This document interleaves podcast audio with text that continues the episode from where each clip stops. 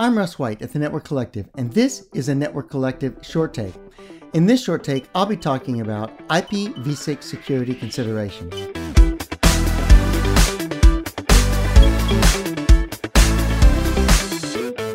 Deploying a new protocol should always be a good reason or a good time to look over your security posture. Specifically, you should be looking for the new set of attack surfaces that new protocol deployment is going to expose in your network. You should also be looking at the new vulnerabilities, but you should also be looking at the counters or the defenses for these attack surfaces and these vulnerabilities. How can you counter or commute these attack surfaces and vulnerabilities? IPv6 is no different than any other protocol. Of course, it's a new transport protocol. That means that any vulnerabilities and attack surfaces and countermeasures are going to need to be spread both across the data plane and the control plane in your network. But where do you begin looking for these attack surfaces, vulnerabilities, and countermeasures? Often it's a matter of finding some books or perhaps some online documentation, or maybe it's just over the water cooler and through the rumor mill or through some Slack channel you're on. Well, fortunately, in the case of IPv6, there is a draft out there that's been worked on for a very long time by a number of members of the Internet Engineering Task Force community. This is draft IETF OPSEC v6. It's draft IETF, which means it's been accepted as a working group document, and it's OPSEC, which means it's part of the OPSEC Operational Security Working Group. And it's V6 because it's related to IPv6. This draft provides an overview of many of the places to look for operational security issues in IPv6 in some part, it is actually just a collection of links to other documents or references to other documents that you'll find very useful and very helpful in understanding the IPv6 security overview or the environment you're going to be living in in an IPv6 world. It also provides, in some cases, a set of solutions or proposed solutions for some of these attack surfaces and or vulnerabilities. Note that like all IETF drafts, the draft may not be applicable to your network or to all networks. That's okay. Reading an IETF draft is much like reading anything else. It's like eating a watermelon. You just eat the sweet parts and you have to spit out the seeds. However, this draft does provide an excellent guide to IPv6 security from an operational perspective. The draft begins with addressing considerations. Who owns the address space is something that not many operators really think about, whether it's provider assigned or whether it's provider independent. Who assign the address space can make a big difference. Why is this?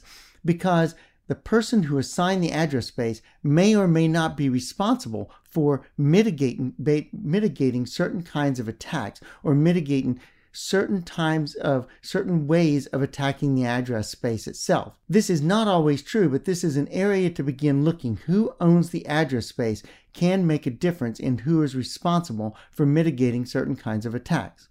The second thing they address in this, te- in this text is the myth of IPv6 address space scanning.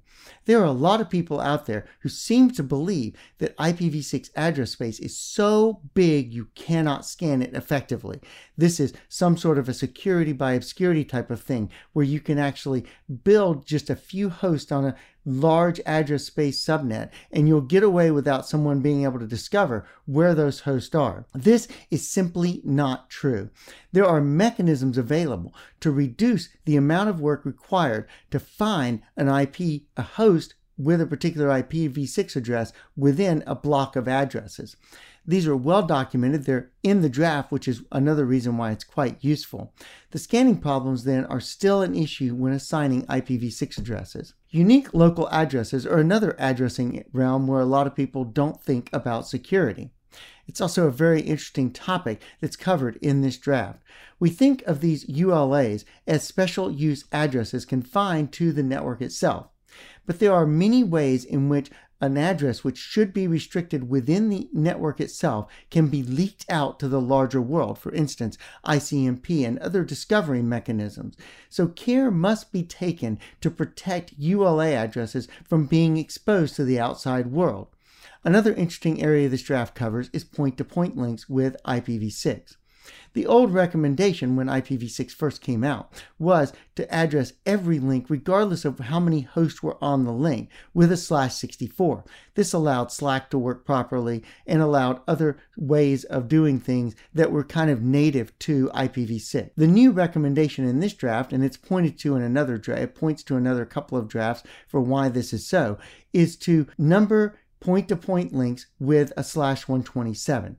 This prevents certain kinds of traffic flooding or denial of service attacks on a point to point link. Well, the draft says this is because of certain failed implementations or implementations with bugs in them. But the reality is, these kinds of problems can exist. The kinds of problems, these ping pong attacks and denial of service attacks, can occur on any link with a slash 64. It's better to address your links as a slash 127 and leave open the slash 64 in your addressing plan to make things consistent. Another thing the draft addresses is privacy extensions to SLAAC or stateless auto configuration for IPv6 addresses. Now, SLAAC is a really, really neat thing, but there are trade offs with SLAAC.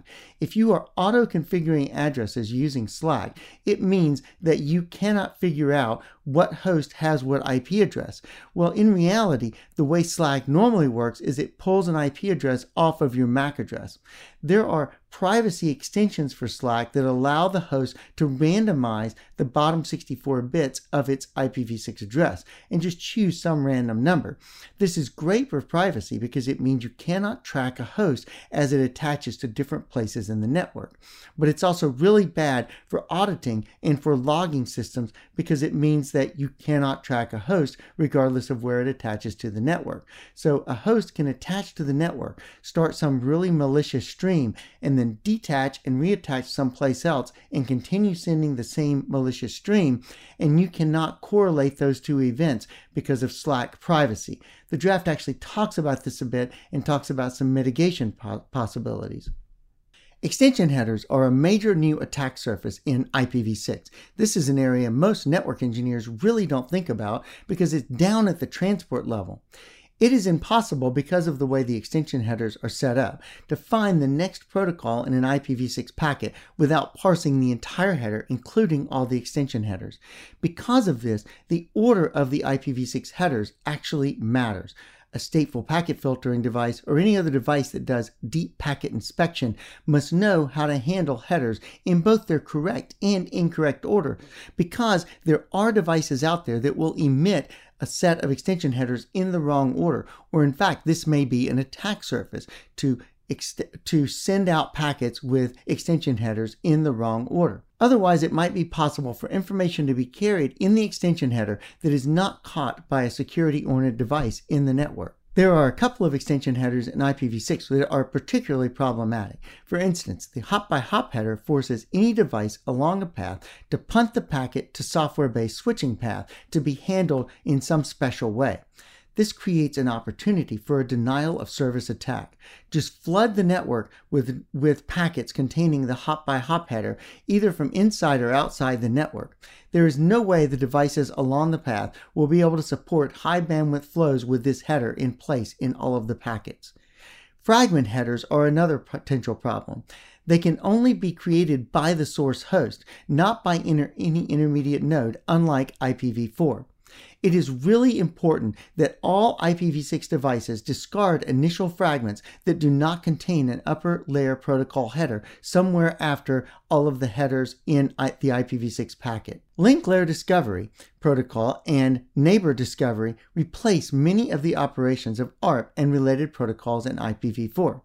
Hijacking the operation of one of these protocols can allow an attacker to act as a man in the middle or perform other attacks in the network. Hence, link level security is important to ensure the overall security of an IPv6 deployment. Again, something an average network engineer who's mostly familiar with IPv4 might not understand or realize when first doing an IPv6 deployment. It is also important to ensure there are no rogue DHCP v6 servers in the network. DHCP v6 does a lot more than assign addresses. It also assigns DNS servers and many other things. Each of these things in DHCPv6 are major attack surfaces. As noted before, neighbor discovery and router advertisements are important to the operation of an IPv6 network. Because of this, the ability to overwhelm these systems is a new and important attack surface. You can simply flood a link with just tons of full bandwidth of neighbor discovery or router advertisements and cause every device on the link to try to process switch all of that traffic. To prevent denial of service attacks against these systems, rate limiting should be applied to neighbor discovery and router advertisement.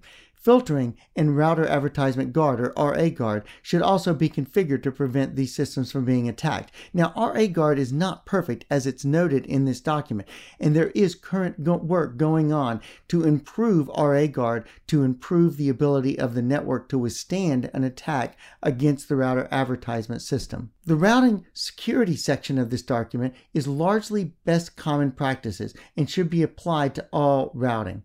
But note there are trade offs here. For instance, the document suggests that all routing protocol adjacencies be protected with some form of basic authentication like MD5. While this can prevent attackers from sending routes into the network, it also opens yet another attack surface.